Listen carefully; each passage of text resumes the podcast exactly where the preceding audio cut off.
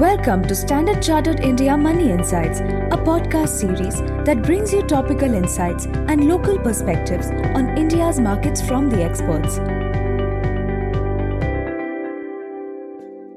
Hello, everyone. I'm Ravi Singh. Welcome to another edition of our weekly podcast, The Week That Was. Overall, it was another good week for the Indian assets. Indian equities posted gains for the second week in a row after a weak start in the first three trading sessions. The Nifty index recovered over the last two days, tracking positive global cues supported by strong domestic buying and receding foreign investor outflows. The Nifty index was up 0.5% over the week and outperformed most Asian peers and the broader markets. Among sectors, banks and autos were the only sectors to end in positive, while pharma, realty, metals, and energy fell over 3% during the week. Global equities ended a seven week losing streak, likely supported by the latest minutes from US Fed's latest policy meeting, indicating that most policymakers remain less hawkish than what the market has currently priced in.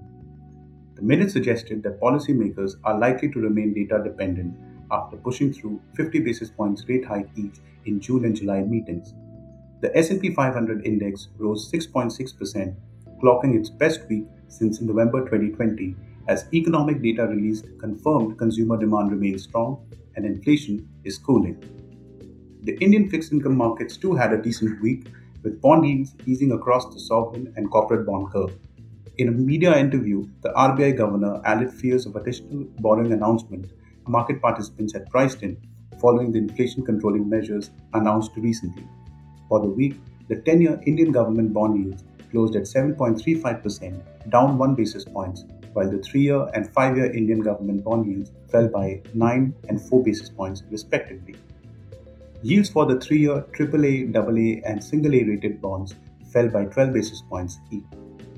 The INR remained flat over the past week, closing at 77.57 per dollar, as the negative impact of a rally in crude oil prices and foreign investor outflows was slightly negated by a reversal in the US bond yields and USD strength. Over the coming week, all eyes will be on India's GDP growth estimates for the fourth quarter and full year fiscal 2022. Consensus expects GDP growth to have moderated in fourth quarter compared to the third quarter, while annual GDP growth estimate is at 8.8% year on year. At this point, I'll take a pause and thank you as always for listening. If you enjoyed this podcast, please like and subscribe. Have a great week ahead. Thank you for listening to Standard Chartered India Money Insights. Stay tuned for the latest updates and market trends by subscribing to our podcast. For more information, reach out to your Standard Chartered Relationship Manager or visit www.sc.com/in.